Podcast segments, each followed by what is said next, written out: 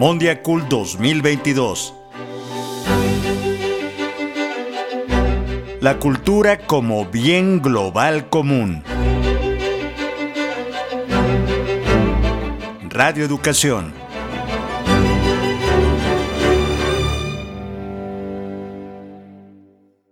¿Qué es Mondiacult? México será por segunda ocasión la sede de la Conferencia Mundial de la UNESCO sobre Políticas Culturales y Desarrollo Sostenible Mondiacult 2022, un encuentro de las culturas del mundo que reunirá a 193 ministros de cultura bajo el objetivo general de colocar a la cultura en el centro de las políticas públicas y del desarrollo sostenible. Alejandra Frausto, titular de la Secretaría de Cultura del Gobierno mexicano, país anfitrión de esta reunión, ha puntualizado la importancia de la conferencia para exaltar a la cultura, el arte, y la diversidad como mayor riqueza de la humanidad. Mundiacult es un encuentro de ministros de cultura, de representantes de los titulares de esta cartera en el mundo para dialogar y para profundizar y discutir sobre el futuro de las políticas culturales en el mundo. La UNESCO señala que este encuentro de las culturas del mundo, Mondiacult, permitirá hacer frente a los desafíos globales y perfilar las prioridades inmediatas y futuras al mismo tiempo que se allanará el camino para la plena integración de la cultura como bien global común en la agenda posterior a 2030 para un desarrollo inclusivo y sostenible. La historia del Mondiacult se ubica en 1982 cuando dicha organización en colaboración con el gobierno mexicano convocó a la primera conferencia mundial. En aquella época, de un total de 158 estados miembros que tenía la UNESCO, asistieron 126 y el número de participantes ascendió a 960 según reporta la organización. Como resultado del encuentro de las culturas del mundo, surge la redefinición de la cultura y la consideración oficial de patrimonio inmaterial. Así lo manifiesta Carlos Tejada, coordinador de sectores de cultura y ciencia de la Oficina de la UNESCO en México.